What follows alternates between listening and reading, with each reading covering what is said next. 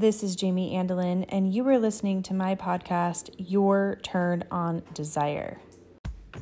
I am a wife and a mother. I'm a women's sexuality coach, and I'm an intimacy advocate. But enough about me, because this podcast is all about you and helping you learn how to enjoy sex and look forward to sex in your marriage. Hey! Growing up in an ultra-conservative and high-demand religious environment has so many beautiful aspects, but one of the not-so-beautiful aspects is how we are not equipped with the skills that are necessary to enjoy a magnificent sex life with our spouses. And this, you know, unequipment, whatever we're going to call it, this not being equipped with the skills, you know, doesn't just happen in an environment that is high demand religious or conservative, but it can also happen in homes where maybe there was no religion and, and the idea of sexuality just wasn't talked about. Maybe it was avoided. Maybe it just wasn't given attention. And so you're just not equipped with the skills. But in a high-demand religion, most people are not at peace with their sexuality. Again, this could apply to so many people, but the majority of my clients had some kind of really strong religious background, which I love, by the way. It's just that in a lot of the religious backgrounds, there's more shame and awkwardness and confusion around sexuality, and so people are brought up with with these anxieties um, around their ex- their sexuality. And whether you have a high desire or a low desire, you're most likely not at peace with your sexuality. Just because a husband might have a higher desire doesn't mean he is at peace with his sexuality. Or if a wife has the higher desire, it doesn't mean she's not necessarily like confident and empowered and at peace with her sexuality. If sex is a source of frustration for the couple, then usually they both have some anxieties around their sexuality. They don't have the emotional and sexual maturity needed for a magnificent sex life, and they aren't advocating for more intimacy in their marriage. Instead, they are playing a game of control tennis without realizing that intimacy can't even play this game of tennis. And as long as they are playing control tennis, sex will be a source of struggle, mostly because control and intimacy can't reside at the same time. We can discuss all these things, and I and I do in my newest online course. It's a holiday bundle, which is on sale until January second. Today, in this podcast, we're going to talk about being at peace with our sexuality. This piece is a foundation to increasing your desire and enjoying a fun and easy sex life. I would like to start with three ways you can make peace with your sexuality. Whether you grew up in a highly conservative, high-demand religion or no religion at all or somewhere in between, if you're struggling with sex, usually what needs to happen is you need to make peace with your sexuality, your spouse's sexual desire, all of that. The first way you can make peace with your sexuality is understand that you are divinely created with body parts whose sole purposes are for pleasure. This means you are meant to experience pleasure, especially if you are a woman with the female body parts, because there are parts of your body that are seriously, literally just for pleasure. They have no other purpose. Pleasure is your birthright, not an afterthought, a bonus, or an exception. My husband and I were walking through the desert behind our home many years ago when he brought up the, we really do need to have more sex talk. And I said to him, I mustered up the courage and I said, I just don't like sex. I don't enjoy it. It doesn't feel that good, and it's not fun. It feels like too much work for what actually happens. He was devastated when I said this to him, but I was expressing honesty to him in an attempt to be intimate with him. like, to be honest with him. And I, I define intimacy as being honest. Now, I'm not saying, like, untactful and, well, I just believe this and so it is, you know. I just re- really thought about this and just got to this place where I could really honestly and kindly, as best as I could, open up and be honest to him. And this was intimate to me. I was practically begging for help in the sexual department. The sex I was having was not focused on my own pleasure and arousal. My husband wanted to focus on me, and he tried, but I was resistant to it. And I lacked the skills that made me prioritize my own pleasure and be at peace with my sexual pleasure and my body. What makes it so hard to prioritize your own pleasure and be at peace with the sexual part of yourself? Women are taught to please everyone around them, and this shows up in their sex lives. Women generally are wanting to quickly be done with sex, so they usually rush to intercourse and pleasing their husband before they have allowed for enough arousal and stimulation for themselves. Having intercourse before your body is ready creates resentment, and also not that great of sex for either of you. The skills needed to get here, we have to understand women's sex, outer course. It's just as important as intercourse. She should come first. Her arousal should be the goal. Sex is more of an emotional experience than a physical one for her, so she should be building a sexy simmer throughout the days and weeks that makes it easier for her to enjoy sex and not feel like good sex is so far away. She needs the skill of receiving, being able to know how her body works, knowing how and when to have orgasms. Everyone is capable of this. The second way you can come to a place of peace with your sexuality is your sexuality is not inherently good or bad. Your sexuality is a fun, foundational, fundamental part of you that you can use for good or for bad. Women's sexuality has been portrayed as negative for a long time. Her sexuality is seen as naughty, shameful, seductive in a wrong way, slutty. Touching her body to create sexual pleasure has usually been seen as wrong or as a sin. She has been taught that her sexuality exists so that she can give it to her husband and also make babies. There are these parties that happen in some European countries. They are called priest and seductress parties.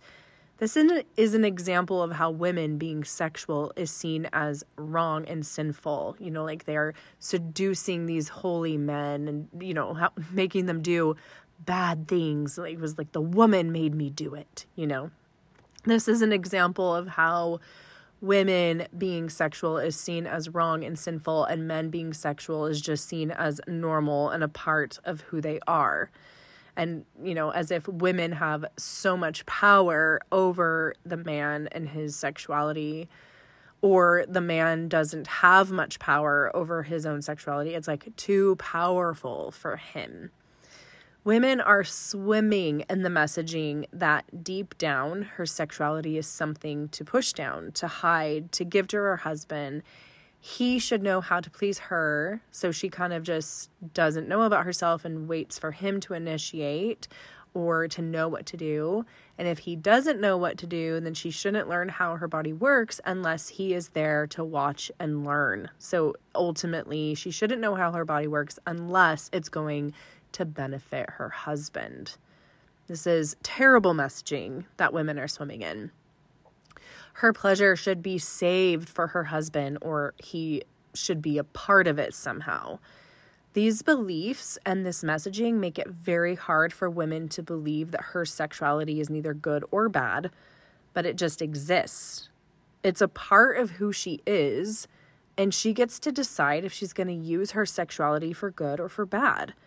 When she truly embraces the truth that her sexuality is a part of her and she gets to decide how to relate to it and how to use her sexuality, She can integrate her values into her sexuality and pay attention to the fruit of her behaviors. When she realizes all this, then she can finally be at peace with this part of herself. Though sexual desires and urges can be a strong force and energy, because it's it is a powerful energy that is created in our bodies, we are more powerful than this force, and we get to decide how to use this energy. It's a tool to use. You you are not the tool, but you get to decide how to use the tool. If how you're using the energy creates results that you don't like, then change your behaviors. You can. If you're not using this energy and not allowing yourself to have desire, and it's causing contention, resentment, and frustration in your marriage, then learn to start allowing desire and to use it to strengthen your marriage. Sexual desire is an energy and a tool you can use for good or bad, and you are the one who gets to decide how to integrate this energy and this tool into your life. If sexuality was inherently bad, then that would mean something was really wrong with how we were created, and I just don't believe that that is possible. And if our sexuality is inherently a part of us that exists that we get to use for good or bad, then our goal is to pay attention to what it's creating in our life. Like the way we're using the tool or the energy, is it creating good things or is it creating bad things? That's the goal here. Take a look at the fruit of how you're using your sexuality. The third way you can come to peace with your sexuality is knowing that your sexuality is yours. It's separate from your spouse's sexuality. You can choose to share your sexuality or not, but you do not owe anyone, and you do not have to share your sexuality unless you believe your spouse is respectful of the intense emotional experience that sex can be for you. Sharing your sexuality with someone can be an intense way to show love and affection. It's definitely the most vulnerable way to show love and affection. And you don't have to share this part of yourself unless your partner understands and respects your sexual experience as more of an emotional, mental, spiritual, and relational experience than merely just a physical experience. When my husband and I were struggling with our sex life and my husband would bring up the "we aren't having enough sex" talk, I would feel so heartbroken because I felt broken, but I also didn't feel seen as a whole woman by him. There was a very big part of me that knew in order for me to desire more sex with my husband, I needed to feel a deeper, intimate, emotional connection. I needed to feel that he was invested in me as a whole woman and not just someone who he could have sex with. I really wanted him to look me in my eyes and see that my low desire for sex was so much more than a physical thing. He would buy me lingerie, herbal libido pills, sex toys, and position books, take me on vacation, hoping that getting out of our daily life would inspire more desire. But what was missing was the deep connection I longed for. I asked myself, what do I need so that I will want to turn to my husband sexually? And the answer was for him to be invested in me as a whole woman, to see that there's more to me than someone to have sex with. I didn't want him to do chores with the idea that sex was around the corner or a reward for him being a grown-up. I wanted him to be a partner, someone who really wanted to help me. I didn't want him to help with the kids because he thought it would help me feel better and then I'd want sex. I wanted him to help with the kids because he loved the kids and wanted our family to be happier. If I mentioned how much more emotional connection I needed, I got the message from him that I was a lot of work. This made me feel like I wasn't worth investing in. This all makes it hard to be at peace with the intense emotional experience that our sex lives can be. Now that I understand my sexuality and desire, I know that it's a gift for me to open up and share this part of myself. And the person I share it with understands that I don't have to share this part of myself. And they aren't entitled to sex with me just because we are married. There are frameworks around masculinity and sexuality and femininity and sexuality that create a sense of entitlement in some men, and they stop cultivating eroticism and desire in the marriage. Marriage in and of itself doesn't turn down a woman's desire for sex. It's how the couple is behaving in the marriage that turns down desire. They forget how much work it takes to keep the sexual simmer going in the relationship, and both the wife and the husband stop cultivating desire. Yes, it takes work to create desire and keep that sexual simmer going, but it's less work than doing work that doesn't create good sex. We are all doing work, and having behaviors in our marriages that either create a high desire marriage or a low desire marriage. It's just work to create a high desire marriage, and it's rewarding work. So because the work that actually creates what we want in our intimate lives together works, it just makes it exhausting to do the work that creates a low desire. Low desire in our marriage and low desire in you. It's exhausting to have behaviors that don't actually create magnificent sex lives. So giving your spouse the message that they aren't worth investing in really turns down desire. And this can happen to either spouse, whether you're giving the message to your spouse that what they desire is too much work, or you're sending the message to them that there's a part of them that you're not really willing to get to know. Like sometimes that just really sends a bad negative vibe to each other.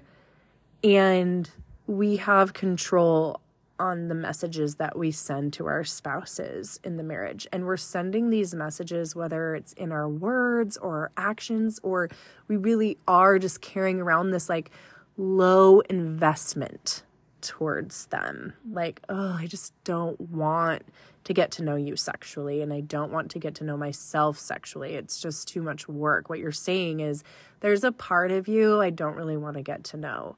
And if your spouse is telling you like, I really just need some more intimacy, I need some more connection, I need to be seen as a whole woman, there's things that are important to me that aren't sexual that I need some investment in, and your message that you're sending to them is, you are thinking too much about this. This is so much work. You're making this harder. It's unnecessary. All that, like that message, and what you're really saying is like, you're just not worth investing in.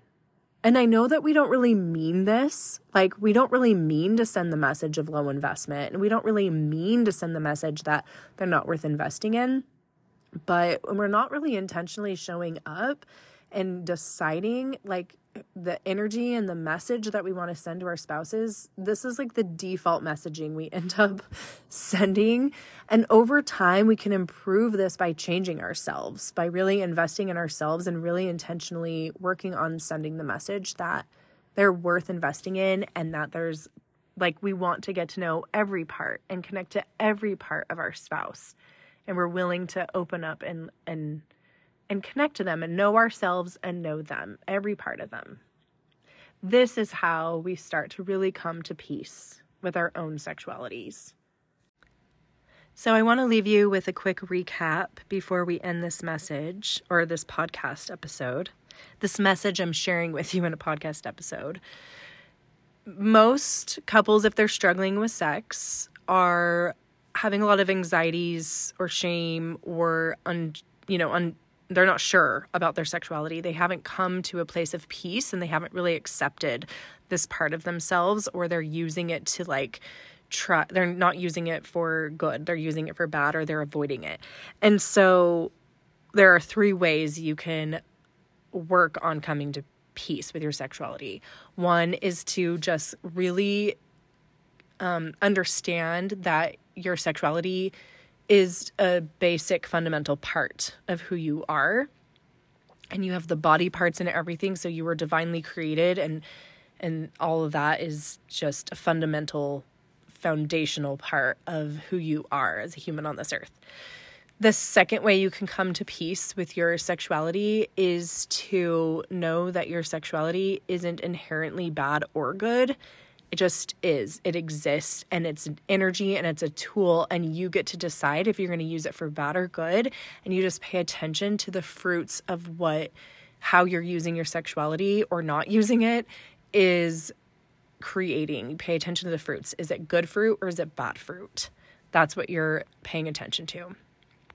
And then your sexuality is yours. It's separate from your spouse's. Sometimes we get this all entangled, like, you know, our sexuality is entangled with our spouse's sexuality, and we need to each mature ourselves and just take back the ownership of it. Just like we have ownership over our own hunger, over our own bodies, whether we exercise them or not, our bodily urges to go to the bathroom, you know, our desires inside of us, whether we want to work or stay home or, you know, there's these parts of us that are ours and aren't entangled in our spouses, and we get to decide what we do with our sexuality and all those parts of us. Like even simply like brushing our teeth, you know, this isn't entangled in our spouse's hygiene.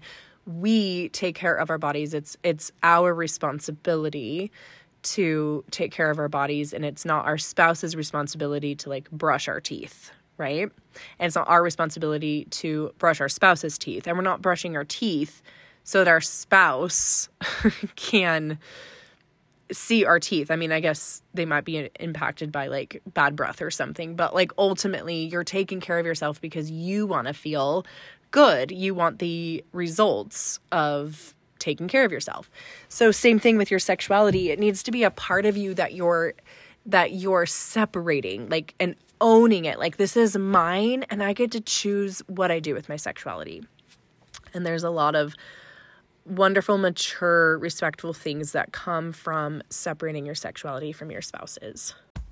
I am so proud of you and your growth to great sex and no more heartbreaking. We aren't having enough sex talks. Love, Jamie. Thank you for being here.